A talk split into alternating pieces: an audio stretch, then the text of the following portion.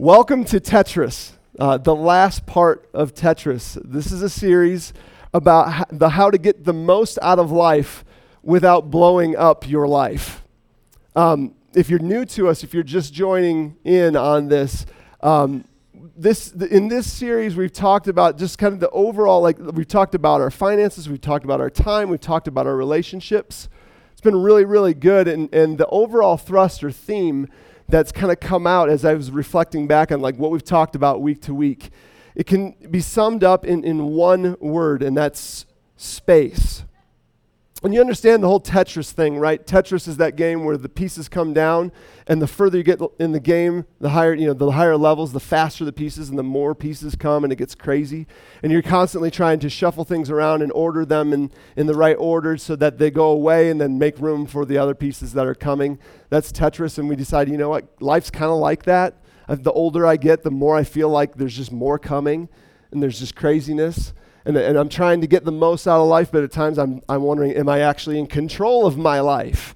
Because there's so much going on. And so um, that's what this series is about. And we decided, you know what? When it comes to life, if we really want to get the most out of life, as people who want to get the most out of life, there needs to be space in our lives. There needs to, when it comes to our schedules, we can't be triple booked all the time. When it comes to our finances, margin is kind of nice because if you don't have margin, some of us know this story. If you don't have margin, you're paycheck to paycheck, and all of a sudden there's a bump in the road. When that happens, you know, bad things can happen. And ultimately, why this is so important, why space in our time and our finances is so important, is because it gives us space for our key relationships. It allows our relationships to stay where they need to be, the key and front and center, what's most important. We, we said this phrase in our attempt to get the most out of life, we often lose sight of what's most important in life. Isn't that true? That in our attempt to, you know, I want to do this, yes, of course we'll go, and then we'll do this and we'll do that. That what, what really usually gets thrown out the, the window first is not a what, it's actually a who. It's, it's the people who are closest to us, that are closest around us that get thrown out first. And so we talked about the balance. We're talking about how to create space so that you can get the most out of life without blowing up your life. And I, I, what's been neat is the overall feedback that we've gotten from, from you is that, that this has been really helpful uh, all sorts of people, young people, old people, people who normally go to church, people who don't normally go to church. They, have said, you know, this, is, this has been so helpful. Thanks for talking about this. And we decided as a staff, I want you guys to know that, that we as a staff, we, we put a, everything you see here, every, we put a lot of time and thought and intention into it. We take this really seriously. We think it's a blast, but we take it really seriously as well. And, and, and same thing with what we talk about, the content is we, we put a lot of time in it. And by the way, that's also why we only meet every other week. Some of you guys know we're a church that meets every other week, and it's because we want to do things really, really well, and this is what we need to do in order to do it really, really well. And we decided when we, we were talking about Tetris about a month ago, we were a little bit a ways into it, and we said, you know, we're going to talk about time, we're going to talk about finances, we're going to talk about relationships. Why don't we just, there was a point in time where like we could almost just end right there. That's a, that's a, a good, uh, that's a good place to end possibly. And the feedback is we, have gotten was, hey, this has been helpful, thanks for it. We could easily have tied a boat on it, bow on it the last time we were together. And, but we were sitting as a staff together about a month ago, and we said, you know what, we can't end Tetris there. We have to end it. We have to do a Tetris 5. We have to do what we're going to talk about today because if we're talking about a conversation about getting the most out of life, we as a staff believe that there's one more crucial component of this conversation that we have to have. There's one more thing that if, if we didn't have it, we, we feel like we would be doing you a disservice. There's one more thing. In fact, it's not a thing, it's, it's, there's one more who we need to talk about in this series. And that who is a big who. It's, it's God. See, here's, here's the, the reality. Just like every everything else in life, when we try to get the most out of life, we, we might be in danger of pushing uh, those who are most important out of life. It, the same holds true for God that it is possible for us to actually, trying to get the most out of life, that we can push the creator of life out. And that's not a good thing. That is, and it's, it's ironic to think about like how does that happen? How do, how do, is someone as big as the creator, how do we push him out of our lives. And the reality is, is we just get busy. We can do it. And we decided that today, this is the big idea for today. And I, I'm warning you, you might not agree with this statement that I'm about to make. But we feel really compelled as a church, there, as, a, as, a, as a, a team of people, we believe this with all of our hearts. And, and so if, this, if you don't believe what we're about to put on the board, I, I totally respect that. I'm glad you're here. But I would ask you for the next 30 minutes to t- kind of just walk with us in this worldview, because this is what we believe. Go ahead and put it up. We believe it is impossible to get the most out of life apart from the creator of life. We're a group of people that believe that, that really, if we want to get the most out of life, the best way to do that is to be con- as connected as possible to the creator of life. Here's the reason why we believe that. We believe that because not only do we believe that we were created by God, but we believe that we were actually created for God. That, that, that God isn't just some distant being out there, but that, that He actually wants to be Uh, uh, here with us. He wants to walk through life with us. That's what we believe. Some of us in this room believe as a group of people. A good way to, to describe it would be to maybe to say it this way We believe that we're kind of like a glove, and that God is the hand. You know, if you, if you didn't know what a glove was and you saw it just laying on the ground, you wouldn't understand what it was. But if you put it inside a hand or put a hand inside of a glove, all of a sudden the glove comes to life. And that's what we believe is that the closer we get to the Creator, the more life starts to make sense, the more life comes to life. You could look at it this way uh, as well. Think of like a, um, if you were to, to um, admire a whole bunch of art, and then also, you know, like you, there's art that you keep seeing just over time, you see the art that you enjoy, and then all of a sudden you start to realize that that art has the same artist. And then somebody was able to s- say to you, What if you could meet that artist? I know that artist. Could I introduce you? Would you, would you like to spend time with that artist? You'd be like, Yeah. That'd be, that'd be awesome. I'd love to understand. And you can ask him any question you want. You can spend time with the artist. See, that's what we believe when the created comes in contact with the creator. If I just lost you, dudes, because I was talking about art, let's put it in another one. Imagine a car or an engine or a machine or a computer or something that you like that, that, that, that has a beautiful design, something that, that you admire, and then all of a sudden you are able to meet the designer and ask him anything you want. And, and, you know, why did you create that? How, you know, what was the idea behind Imagine if you could have that connection. Would you take it? Yeah. And see, we think, we believe that the same intrigue, we should have the same intrigue when it comes to the creator of life. And, and this is how it fits into Tetris, is we're all in danger uh, of, of in, in, by getting the most out of life, we're all in danger of pushing out the creator of life, ironically. And not only do we believe that God created us and we're created, we were created by God, we were created for God, and we're best in relationship with Him and we can have a relationship, we believe that God is actually, we're not only should we pursue God, but God is actually pursuing us. That it's a two way street. That, that, that we believe that when we look outside, I mean, was Evergreen just not gorgeous this morning? Uh, can we just give it up for Evergreen? And we could do this every once in a while at Colorado Life Church because it's so awesome. We believe that all of that is just subtle hints, subtle ways of God saying, I'm here. I'm here. Uh, look up here. Look up here. Look, look up. And see, we believe that God is pursuing us. Here's, here's part of the reason why, or a large reason why we as Christ followers believe that.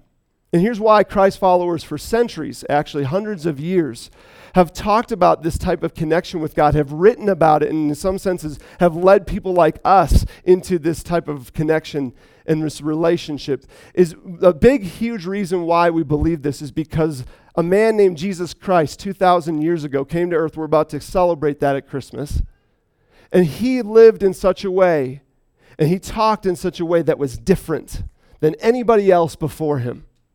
He was a rabbi. He was, a, he was a teacher, he was a religious leader, but he was different than any of the other religious leaders. Just a little background on who Jesus was.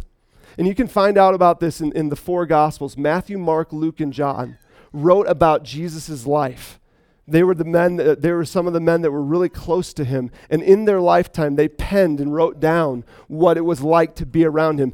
But if you know his story, you know that there's the whole Christmas thing. And then there's this huge gap for like 30 years where you know, like we're not quite sure what Jesus. He was on, he was kind of flying below the radar, and then at about age 30, he came on the scene in a big way, and he started preaching. He started teaching, and he started uh, uh, uh, healing people. He he would walk into uh, the temple. And there was one day he walked into the temple, and he said, "You know this place? This this is my father's house." And people, when when he said that, people backed up a couple steps. Like, wait, what did you just say? Jesus just had this way of saying things Everywhere he went, he said things with authority. He said things with conviction to the point where people were like, I'm not sure if I'm comfortable with this. And then other people were like, wait, tell me more. He went around, he kind of broke rules everywhere he went. He broke religious rules all the time. And not and he wasn't just like one of those shock jocks who's just trying to get people's, you know, rise out of people. He did it for a reason. If you look at any time he broke a rule or, or, or kind of went against the grain of culture, he was doing it to lift somebody up because that religious law was pushing them down. And so Jesus would say, No, no, no, uh, we're not going to do it this way. We're going we're to break the rules a little bit today because this person needs to know that they're valuable. He broke the rules in, in the religious culture, he broke the rules in nature like all the time. He just walked around and be like, I don't feel like sickness should have a say today. So, well, you're well.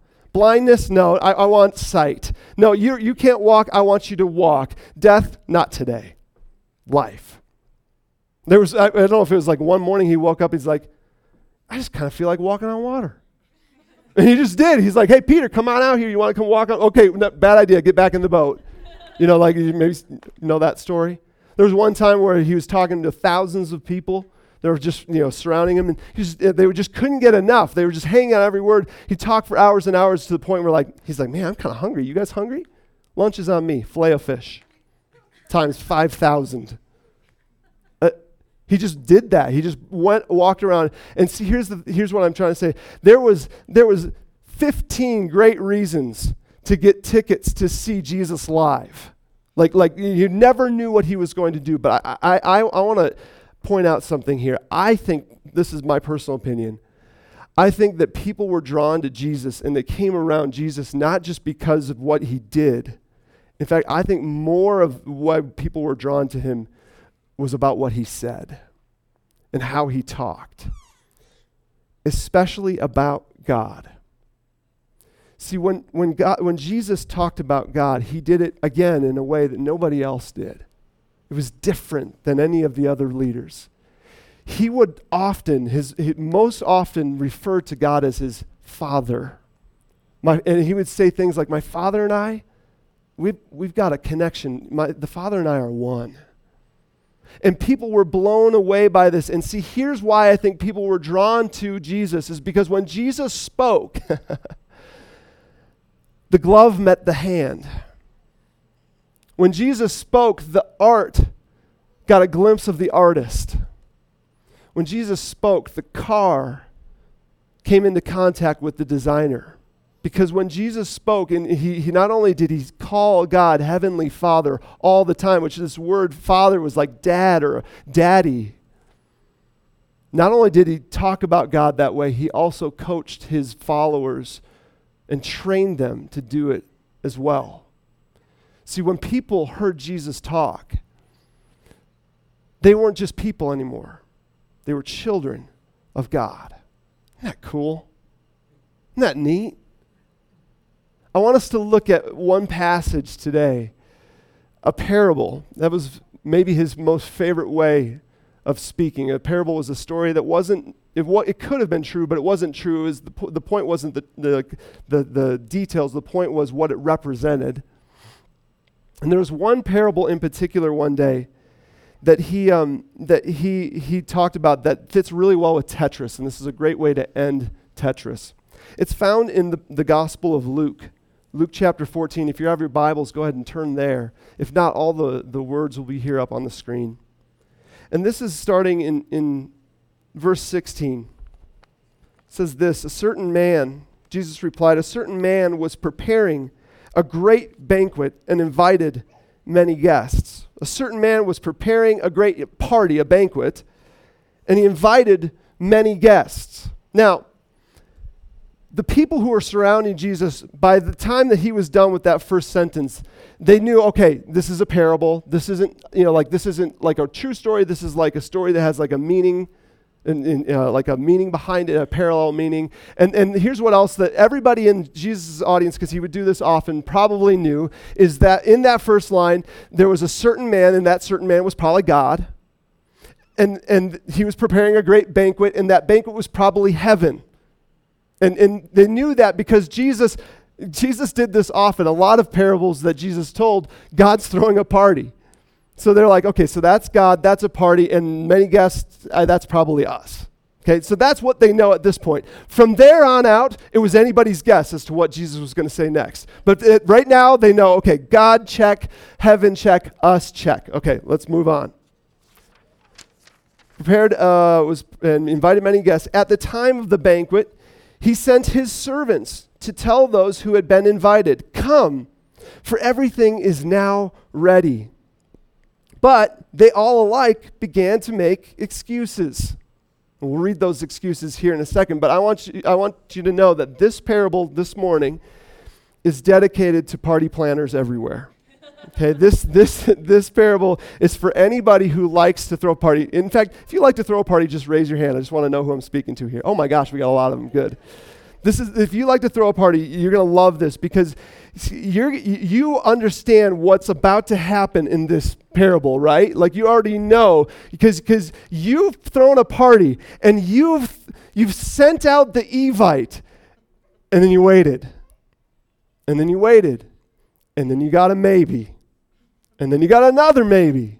And you're like, for crying out loud, I will make ribs, I will make punch, I will make I, I will make finger food that will change your life. Okay? Just sign up. RSVP, please do this. I, I want to have a party.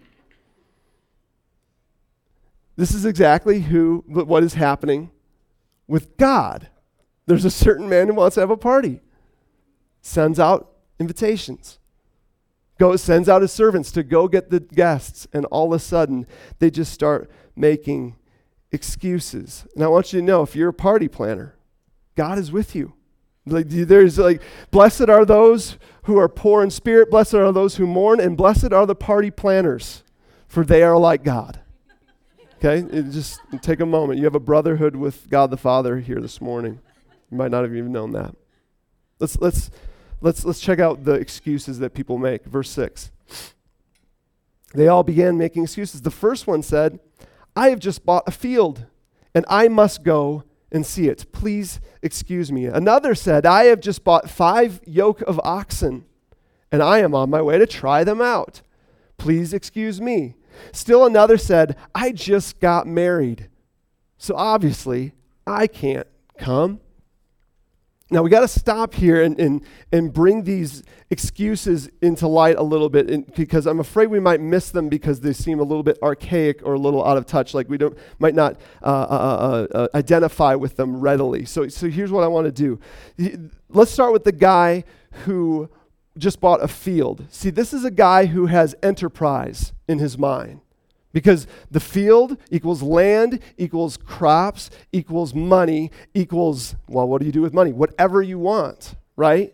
So he's thinking, I gotta go see this. We gotta get this ball rolling. I, I got this opportunity. And see, the, the, we might not buy fields anymore, but we buy houses, we buy businesses, we get promotions, we get new jobs, we get partnerships, we get opportunities left and right, don't we? This is, this is the same thing. This man has an opportunity I must go see about. Please excuse me, I can't go. The second guy is, is when Jesus said, and this, this is probably the most uh, obscure one, when Jesus said five yoke of oxen, it, it, picture five yoke, that's 10 cows set up like Santa's reindeer. Okay, got that? Uh, every dude in that room or that in wherever Jesus was, every dude in that room started to daydream. when they heard five yoke of oxen, which is weird to us because we don't daydream about cows really all that much. But these guys, see, see, here's the modern equivalent. When they heard five yoke of oxen, a guy back then, it'd be like a guy now hearing the words candy apple red and zero to 60 in five seconds flat. I'm dead serious. Like, I know it sounds funny, but I, I'm, I'm serious five yoke of oxen, ten. I mean, like that's Oregon Trail style. Like I can, he, he'd be like, listen, honey, baby, I just got five yoke oxen. Leave the donkey in the garage. We're going to cruise in style tonight down the strip of Jerusalem. It'll be awesome. Put on your best clothes. Like, like for the, so, so like, so like the first guy was all about enterprise. If the first guy's all about enterprise, this guy is about status. Because let's be honest, five yoke of ox- oxen, that's kind of over the top. That's your bling bling. That's your Escalade that you can just roll around in. It's a great ride. So please, excuse me. He literally says, I must go try them out. Starting to pick up same stuff, different century. You know what I mean? Last one. This and this one's maybe the most interesting to me. He says, the last one says, I just got married. So obviously, I got to go see about the misses. I got to go home. In fact, in fact, if you were here last week, you'll know it. Tell the he maybe even said to the servant, "Tell your master I'm choosing to cheat.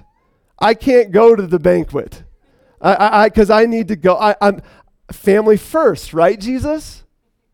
And see, this is what's so interesting to me. This is why I love this parable. Is because if you stop and think about it, land oxen, marriage, all good things. All things that God is not against, correct? Can we just make that clear? All good things, but all things that could take them away from the party, that are, keep, are actually keeping them away from the banquet. Years ago, I read this and I thought to myself, oh my goodness. I read this parable and I said, that's my town. In fact, I wrote in the margin of my Bible, Evergreen's parable above this, this, this parable because what is it? It's good people with lots of, of good things going for them, with lots of good stuff, pursuing good things in danger of missing a great God. Good people chasing good stuff in danger of missing a great party. That's my town. There's no villain. There's, in this parable, what's fascinating to me, there's no villain, there's no Pharisees, there's no tax collectors, there's no burglars, there's no devil. There's just stuff. Good stuff. Good stuff keeping us from the best stuff. It's just people trying to get the most out of life who are in danger of missing an invitation of a lifetime from the author of life. Isn't that a good parable? Isn't this good? Let's find out what happens next. Let's find out how God responds to these. Oh, actually, before that, I want to pause. What's your excuse? I want to thrust us into the parable quick before we move on, and then we'll look at God's response. What's your excuse? What, when do you get busy? Last week we talked about like the like the whole choosing to cheat thing. That when we ask our family to to uh, uh we have excuses. I can't, honey. I can't make it to that game. I'm sorry. I'll, I'll be at the next one. Oh, honey, I'm going to be home just like 20 minutes late, and it's really more like 40 minutes late. But you, you, every time that we do that, what we do is we, we pick up a rock. It's like, it's like uh, us handing them a rock, and they have to hold it. And, it, it's, it's unintentional, but it's perpetual if we're not careful, right? We can do the same thing with God. Is it possible that we can say, we make excuses and say, Here, God, I know, I know you're the God of the universe, but I just need to figure this out first, and then I'll be over. What, what, what's it for you? If, if, if you were in this parable, where would you be? Would you be going to the party or making excuses? I just want us to reflect on that quick. Let, and then let's look at this. This is verse 21. The servants came back and reported to the, to this to his master. Then the owner of the house became angry. God becomes angry. He, this is saying he's, he's indignant, he's angry. And so he sent his army out to burn their villages. good, you're paying attention. This is good. No, catch, catch what he does in his anger. And he ordered out his servants quickly, go again out into the streets and the alleys of the towns. Bring in the poor, bring in the crippled, the blind, and the lame.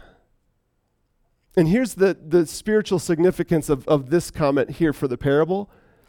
He's saying, Bring in the people that people probably wouldn't think I would invite to my party because I want them there. You know, bring in the people that you would, you know, bring in the people that think they might not even be invited. because they don't have the status, they don't have the clout, they don't have, you know, they don't feel worthy. Go get them, please. I love this next line. Sir, the servant said, what you have ordered has already been done. This is a servant who knows his master because this is what the master's like. He just wants to party.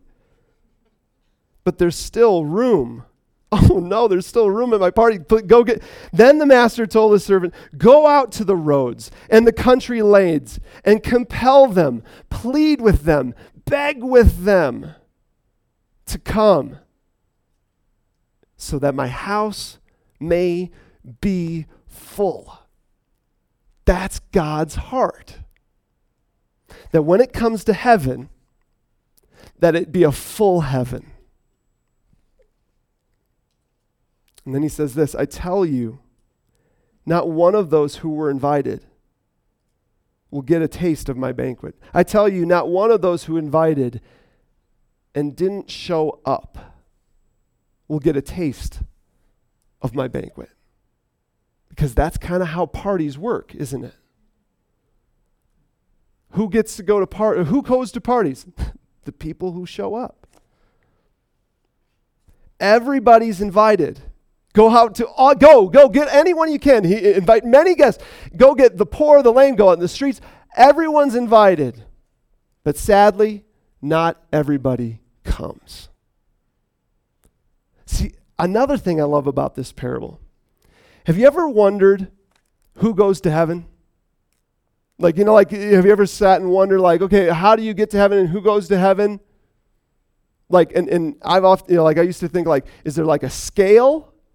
You know, like like and the, there's good and then there's bad, and on the good side, like the good scale, you have like little pebbles for every time you go to church, or something like that. Or maybe it's more like school. You know, like you know, there's a there's a grade, and everybody that has a 70 or let's say a C average or better will make it. And I've often thought about that, but like if it's like that, what if I have like a 69.9? Okay, like will God grade on a curve? You know, and then, okay, so God changes the curve for me. But see, there's problems with that statement because what if grandma has a 67.7? Will he change the curve for her? And if he won't, is that the kind of God that I want to be with in heaven for forever? You know what I'm saying? Like, have you ever thought about this? In fact, I think it would be a good exercise to think about like if a child came up to you, maybe it's your kid or another kid came up to you and was like, who goes to heaven? And you're like, okay, uh, how to explain this in ways? I'll tell them a parable about heaven. What would it be like? Well, see if you're good enough, and then you get to, you know, if you're better than them, but like how good is good enough? And is there a line? You know, like, like what would your parable of heaven be? And what would God be like? Would he be like the superintendent of a country club? Would he be a, like a, a teacher that's fail, you know, like he's got to fail some kids? See, see, I think this is important because what, what's your parable? Jesus, this is Jesus's. He said, This is what God's like. He throws parties. And guess who's invited? Everyone. Guess who, guess who goes to the party? It's pretty simple the people who show up, the people who make time to go. That's, and, and see here, I think why this is so important to talk about is because some of us have wrestled with faith, maybe even left faith, because of this whole idea of heaven and hell. And it's like, I don't like the idea of like, like we, we think about it in such a way that in the end we feel more compassionate than the God that's in our mind. so, because because I, I wanted to I want everybody to be in heaven and God seems to be drawing these lines everywhere. And Jesus like it it's actually simpler than that. It, God's not out there, you know, get out of here. You can't be. No, it, bring everybody in. please come. It's we who are keeping us from the party because we don't show up. Isn't that interesting? Here's where I want to land on this. Bringing it back to Tetris. In about 47 minutes, you're going to walk out this door and the pieces are going to start to fall again. You know what I mean? Like everything, you know, like your phone is going to, you know, like have some messages. Your kids are going to be like, can we go to McDonald's? You know, like the, everything is just going to hit all at once. But for the next 47 minutes, we actually do have space, and that's what we need, right? Space. Space to reflect on God space to reflect on are we living our lives in such a way that we are actually pushing the God of the universe out of our lives? You and I get to do that. We've got uh, some songs, we'll sing some Christmas songs. We're going to sing the last song is all about Jesus, what he did. We've got this time, this space. I, I, I hope that you use it to at least think about tet- your Tetris game because I don't want you to miss the party. Jesus talked like this. He, in fact, Jesus came so that we wouldn't miss the party. But I also want to make sure that we end today. I want to make clear not just what can happen, like if, if we, you know, if we're not careful, we can live life without the creator of life. That, that's, I also want to talk about the invitation. Because here's the thing God has is, he's invited everyone. Christianity is the most fair religion, the most fair thing in the whole world. Everybody is welcome, everyone is invited, everybody gets in the same way, and everyone can meet the requirements. If heaven is a banquet, the invitation is the cross. The invitation is Christmas.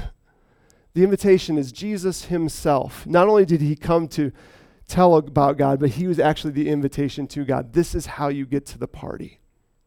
And some of us believe that through the, the, the death and resurrection of Jesus Christ, that's how we come to the Father. That's how we get to the party.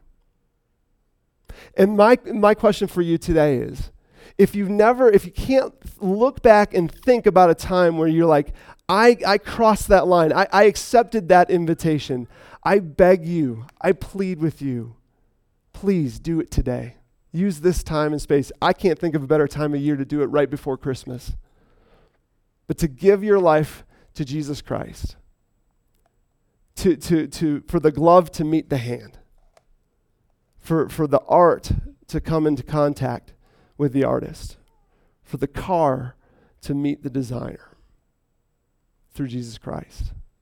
It's the invitation that you and I have. Here's another plug. Some of us have, ex- we can think of a time where, yeah, we crossed that line of faith. We made, you know, took that invitation. And then the years go by and we we, you know, we go to church, we do things, and, but there's no, um, we've lost the awe of the Father. We've lost, we we, we haven't been smitten by him in a while. Because here's the, here's the deal the banquet is him. the, the, the party, he is him. what we'll enjoy for the rest of eternity is you know like if you ever had a hard time like is it just singing? And like what will we do? Like eternity is a really long time. It's hard to think of it that way until you start to think about an infinite god and being enthralled by him. And then the time starts to fly. If if you're a believer what will it take what could it take in the next week to prepare your heart to kindle what you once had so that you're smitten by God again. You're just taken by Him. You want to be near Him. I, I pray for that for you today. Yeah, let me, let, let me say a prayer. God, thanks for thanks for being who you are and doing things the way you do things. Lord, thanks that you're a God that cares enough for us, that you're patient, that you're, you're merciful, you roll with us all the time. And yet you are angry, you are indignant. You want us to come to you because of what you're prepared for us. But you're patient with us. Thank you. Thank you that, that you love and respect us enough to, to allow us to make the choice to come to you on our own so that we can love you truly. Lord, we confess that we get really distracted sometimes. Lord, that there are times where we um, we just get smitten with the wrong stuff. We are good people with lives full of good things in danger of missing you. I pray that for the next 15 minutes, Lord, that you would move in our hearts how you need to move. Um, Thank you, Lord, for, for these words. Thanks for your son. Thanks for Christmas. Thanks for church. Amen.